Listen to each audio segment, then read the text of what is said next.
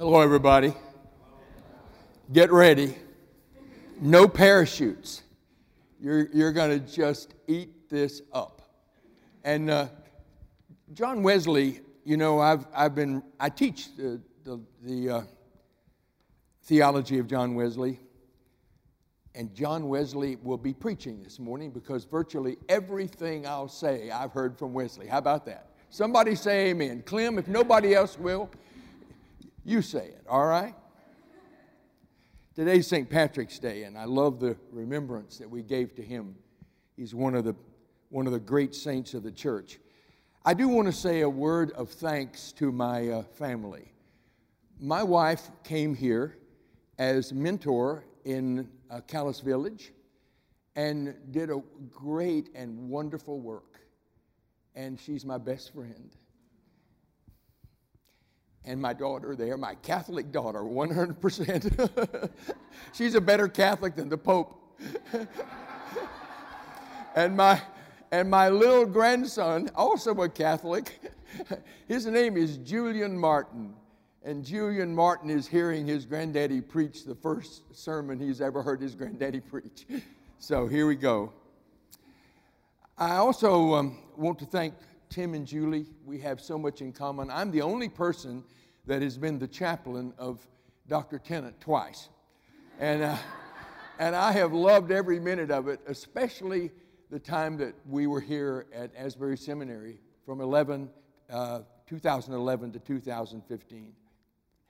I also want to thank Jessica and her team. I have never been written to, but when I've gone off to preach, I've never been written to as many times as I have by by the team, thoroughly, really.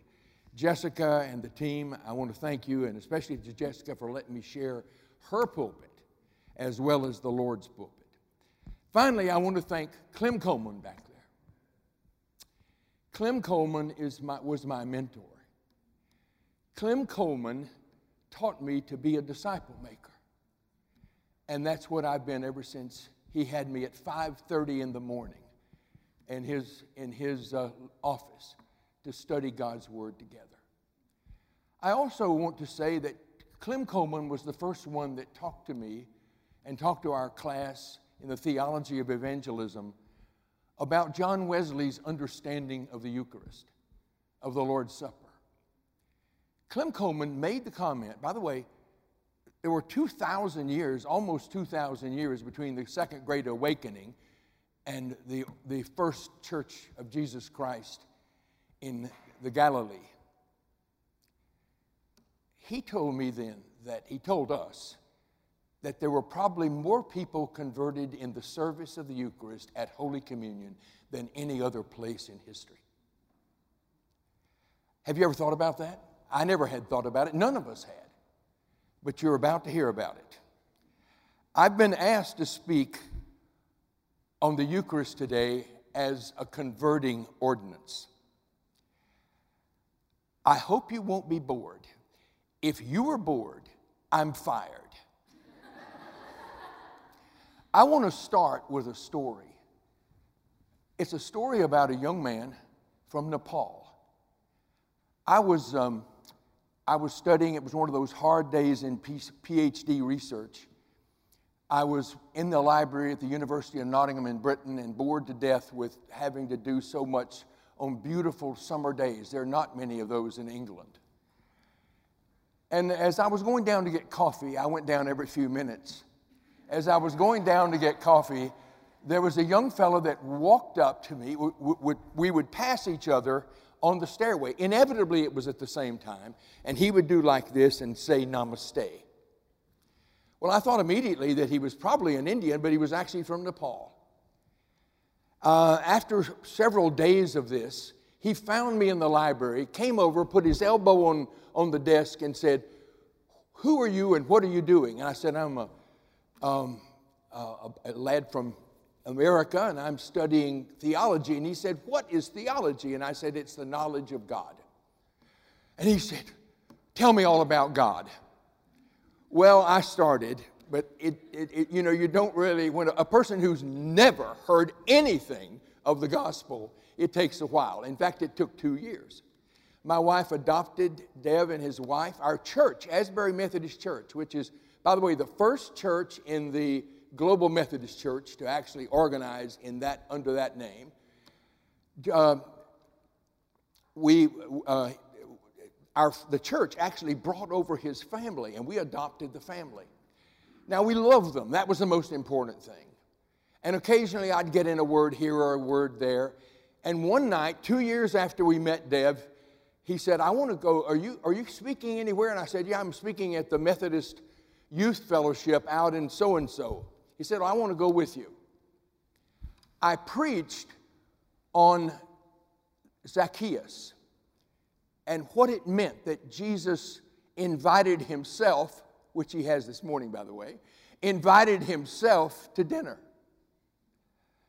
And Zacchaeus heard the word. We don't know anything. I'd give a million dollars to hear what Jesus said over the table, but there they were. And Zacchaeus came out more than just a tax collector. And Jesus said, This man is a son of Abraham, and he always was. This man is a son of Abraham, and, he, and Zacchaeus gave the biggest tax break you ever heard in your life. You see, well, I preached that on a Saturday night, and then he said, on the way home, I want to go to church with you, first time. I want to go to church with you. I took him to the University of Nottingham, to the university church, the student church. And the head of the department where Dev was getting his PhD was giving his testimony. The providence of God, eh? And Dev was, was enamored, really. And then it was, the church was packed. It was back during the Jesus Revolution. They had that in Britain too. The church was packed. People were sitting in the aisles a, a full orchestra was playing. I mean, it was perfect to get saved in that context. Well, old Deb, bless his heart, when it came to communion, he turned over to me and he said, What are they doing? And I said, They're going to Zacchaeus' table. Every church has Zacchaeus' table in it. And he said, I'm going. And I said, I pulled him back down in the pew and I said, when you eat the bread, ask Christ into your heart. And when you drink the cup, ask the Lord to forgive your sins. And he did. Two weeks later, he was baptized into the Church of England. And you can just expect now, listen to this. The Church of England pastor came to me. He was a sweet guy and a real evangelical, too. And he said, It's a little strange, isn't that he had the Lord's Supper before he was baptized? I said, Jesus loved it, John. He said, Well, I do too. And he was baptized at the church in Nottingham. Oh my God, it was a great thing. Now, are you ready? Can you stand this? Dev Dangal became the minister of education in the country of Nepal. Well, that's a story. I could sit down right now. You've heard really what it's all about. The risen Christ was there, wasn't he? The sacrament of Holy Communion by itself didn't do anything. It was Christ who was there, the risen Christ who was there. And the risen Christ had an appointment that he knew about with Dev Dangal. And the risen Christ met him at his table. Do you have any problem with that? Can you imagine Jesus Christ giving a banquet in his own name and not showing up for it? Didn't he promise, wherever you go, I'll go with you, I'll be there, he said. Where two or three are gathered together, I'll be there in your midst. He actually said that before he was raised from the dead in the 18th chapter of Matthew where two or three, if he can be everywhere else in the church, in the pew, in the pulpit, why shouldn't he be at the table? Can you imagine Jesus Christ giving us an analogy about himself? I am the bread of life. And when he at, at the Passover when he gives us the bread and says, This is my body and this is my blood, that he wouldn't use it as a way of communing himself to the church. Do you have any trouble with that? You better not have. Are you going to miss this morning? Wesley had no problem with it. All I have to say, it's the Wesley is the next book after the book of Revelation in this seminary. Wesley had no pro- problem at all with it. He believed in the real presence of a re- the real presence of a real encounter with God at the table. I got, I got that from James Wright, but I've put it in the mouth of John Wesley all my ministry. He believed in the, the Eucharist as a converting ordinance where people could come and find Christ personally. He believed that it was a means of grace, that is. We, the, the, text reads actually in the prayer book under the, it's our, our uh, affirmation of faith as well. We, we got it from the Episcopalians. He Mr. Wesley read and believed what it says there, that it's an outward sign of an inward grace. I've heard that all my life. There's more to it than that. And the next line reads, A sure and certain means by which that grace is offered and received. You see? That's more than just outward for inward. Dr. Tennent believed that. He believed it from years and years ago and put it on the front of the table. My grandmother, God love her, Daisy Lanier, I asked her one time as a little boy, about, I was, well, I wasn't little, I was 14 years old. I asked my grandmother, what, does, what do Methodists believe about the Lord's Supper? And she kind of shook her head and she said, it's always been too difficult for me to understand. She said, I know we believe, uh, we don't believe as much as the Catholics, but we believe more than the Baptist. and she said, I guess, I guess, Robert, she said, it's what it says on the front of the table. This do in remembrance of me. It's just a remembrance. Look at the difference. That's the text this morning. Remember Jesus Christ risen from the dead. All right, I want to say a few more things about remembrance. When Christians remember, they don't just remember in their heads, they remember in encounter.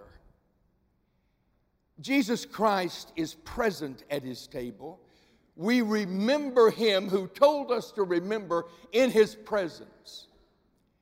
And Jesus is present there, not alone, but with all his history in him. Did you hear that? He is the virgin birth. You don't have to shut your eyes and think back on Bethlehem. He is the virgin birth. He is the healer. He is the teacher. He is the crucified God. He is the risen Savior. He is the ascended one, and He is the coming King. There's the remembrance.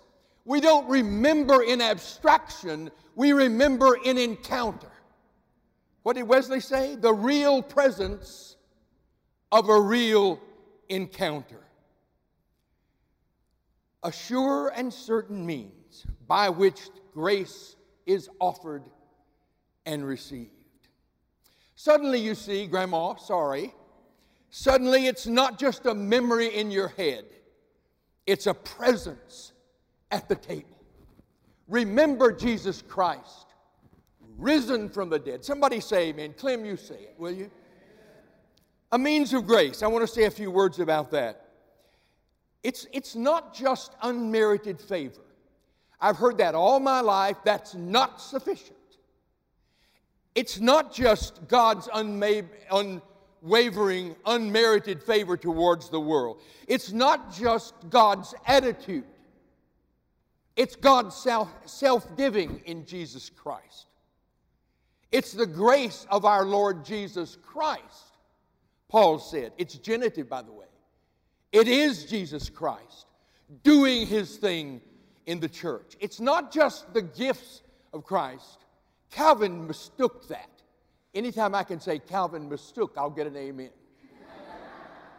it's not just a what, it's a who. It's not just the giver, but the giver too. Amen? You see? Now, let me say a word about faith. Faith, uh, we are saved by grace through faith. It, it's interesting that we really don't go to communion that way, do we? That, that word that Paul said to us about worthiness. I want, to, I want to say something unequivocally.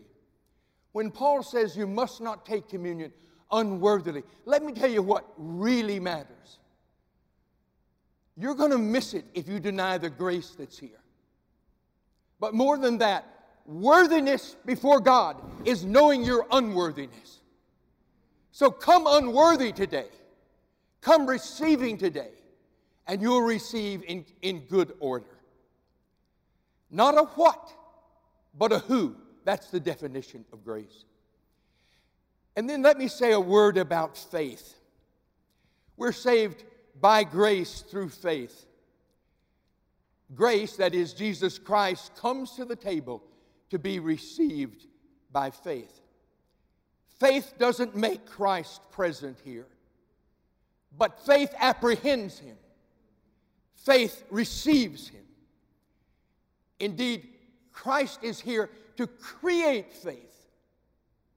Now, what does that say? Now, you're going to get nervous on me. God wants the faithless here. Jesus Christ comes to those without faith to make faith, to create faith. Christ welcomes the faithless. He loves their company, and He'll work on them here. Mr. Wesley, unlike the reformers, Mr. Wesley believes in open communion. There's a young man looking in right now from Bristol, England, that I discipled years ago from Asbury, writing a PhD on open communion. His name is Parnell Crabtree. Jonathan Parnell Crabtree. Jonathan is, is studying that right now, and he and I talked yesterday. We did find one person in, in history that that believed in open communion, particularly in America. Perhaps there were other places, but in America, there was a Puritan. I'm sure he's kin to, to Dr. Tennent. Uh, Dr. Tennent is kin to the president, was to the founder of Princeton Seminary. Can you imagine? It was his grandfather. And here he is, a Methodist. Dr. Stoddard was his name. And uh, Dr. Stoddard taught this in the, in the beginning of the 18th century, the 1700s. I wonder if John Wesley knew about this. John Wesley opens the table.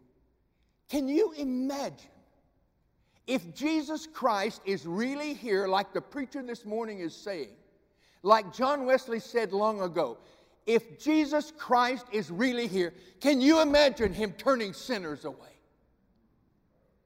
Can you imagine? If Jesus is here, he wants everyone here, but especially sinners, because those are the ones on his heart. I, am sure everybody here is not a sinner, but you'll be off, offered the bread and the wine in just a few moments. I said that Jesus Christ creates faith. Did you know that Susanna Wesley had no assurance of her faith in Jesus Christ? She had wrestled with it so long and she received at communion one day, served by her son in law, who she didn't like, Susanna Wesley received the assurance of her salvation at the table of the Lord. Jesus is here to create faith as well as to be received. The assurance of faith. Jesus had a way of helping faith too. Just, I just love this. Jesus had Jesus knew that our faith needed help. It needed stairs to climb, as it were. He, gave, he, he believed that faith needed something to do and something to touch.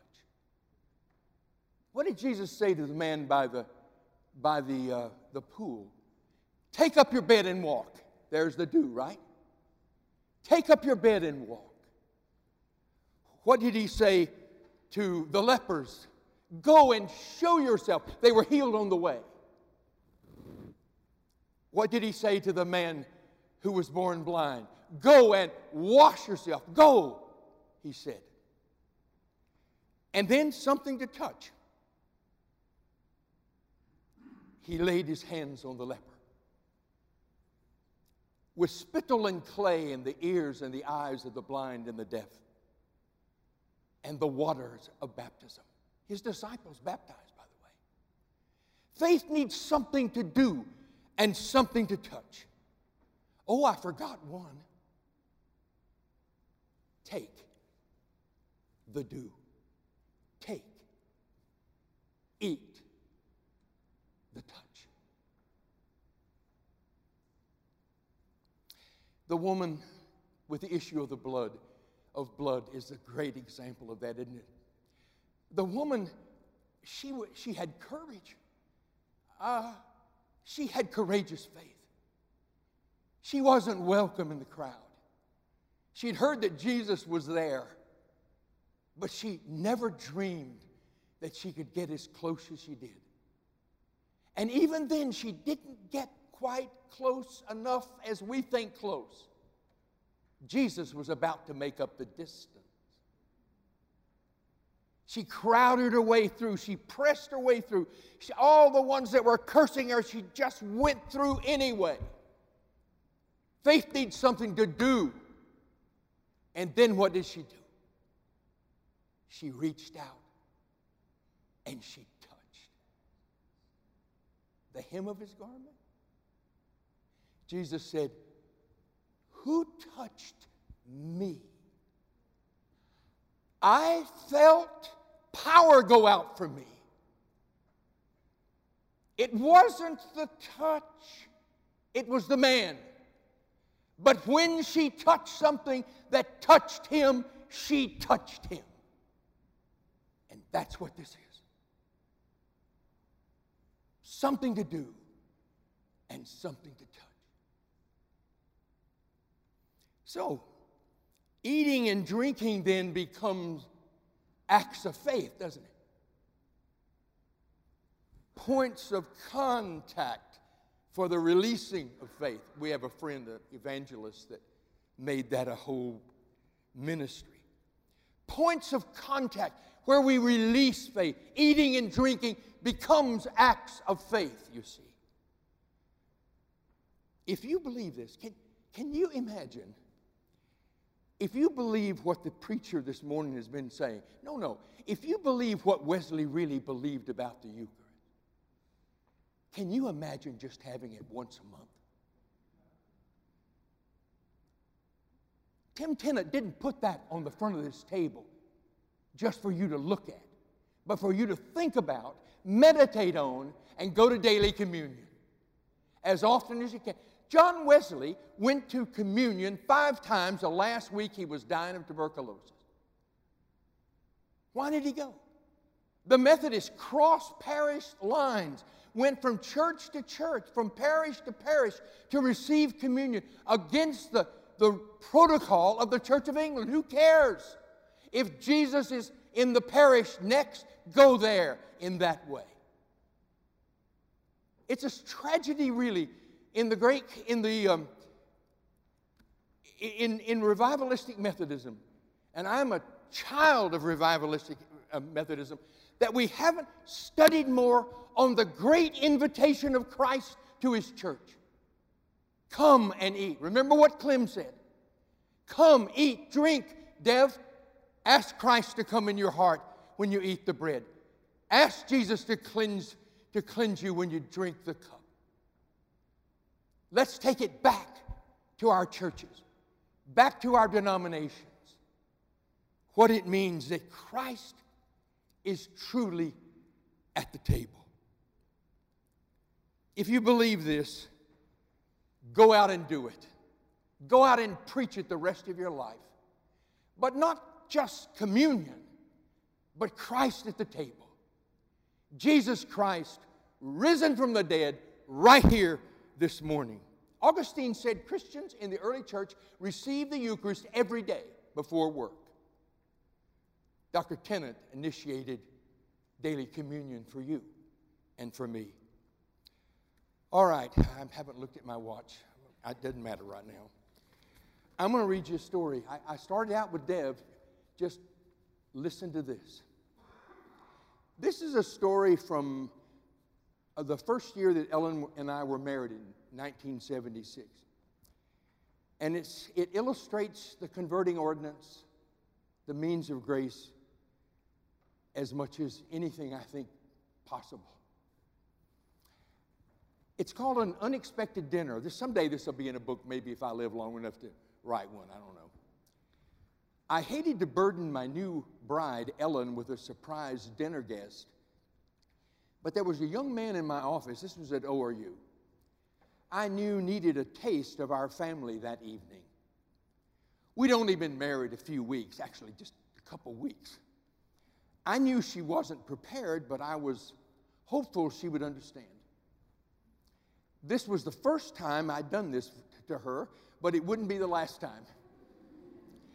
I was the chaplain of a Midwestern university and had picked up a late phone call after the rest of the staff had gone. When he entered my, my office, I knew from the tortured look on his face that it was serious. It really was. For over an hour, he poured out his involvement in male prostitution at a premier hotel in the city among the city's wealthiest people. He choked on his tears, truly broken by the life he was living, and likewise seriously desiring to break with it. He was getting $600 a trick. He wasn't a homosexual, by the way. He just knew how to make money with his body. I was stunned. Can you imagine? At this point in my young ministry, I'd heard of such things, but I couldn't imagine one of our students being caught up in it. Lost for words, I reached for my Bible, hoping to find an appropriate word. The only scriptures I could think of with prostitutes had Jesus sharing his grace and forgiveness with them. I was really struggling to find something to say, to say that would help this young man. Awkwardly, we prayed together precisely what he had expected the chaplain to do, but we both knew more had to be said and more had to be done. Embarrassed at my ineptitude, I excused myself for a moment. That's when an idea hit me. I went to the receptionist's desk and phoned my wife to say that there was a student in trouble in my office, one who didn't need to eat at the dining hall. When I returned, he was weeping, overcome with his own confession. I, I comforted him and suggested he come home with me for dinner. He reluct- reluctantly agreed. On the way to the parking lot, we bro- both grew quiet unsure of what to say then, he followed me home on his Harley Davidson 300. As we entered the apartment, we were both startled to find that the table wasn't set for dinner as we expected. Ellen had covered the table with our finest linen cloth. A silver goblet of wine rested on it, as well as a silver plate with bread. She even had candles burning. We had received those candles at our wedding. First time. Ellen emerged from the kitchen and I made the introductions, and she seemed overjoyed to have Steve with us. That's not his name. As startling as the whole evening must have been, he didn't hesitate to take his seat with us. He ran to the table. Looking at the elements of communion, I led a prayer of thanks to the Father, invoking the Spirit that Jesus might come and speak the words he spoke to another on another night to disciples who were about to do dark things. This is my body for you, Steve. This is my blood poured out for you. for the entire world and for your sins. Jesus spoke those words that night, words that I couldn't find anywhere else. And with the words, he came himself in mercy to help our newfound friend. His presence was palpable around the table as Steve was deeply touched by God's forgiveness and his newfound acceptance at the table of mercy. Oh, we got around to the other meal Ellen had. But neither of us can remember what she said or what she served that night. What I do recall was the laughter around the table, the hope and the love we all shared, all because of the first course that God served us that night. I love you guys. It was a wonderful thing to be here. I hope you never, ever go to communion again without meeting the risen Savior. And just to cover the distance, the book right after Revelation is, of course, the sermons of John Wesley and his journal. On the back of your bulletin, I believe, is a wonderful passage in which John Wesley says everything that I just said to you. Glory be to God. Amen.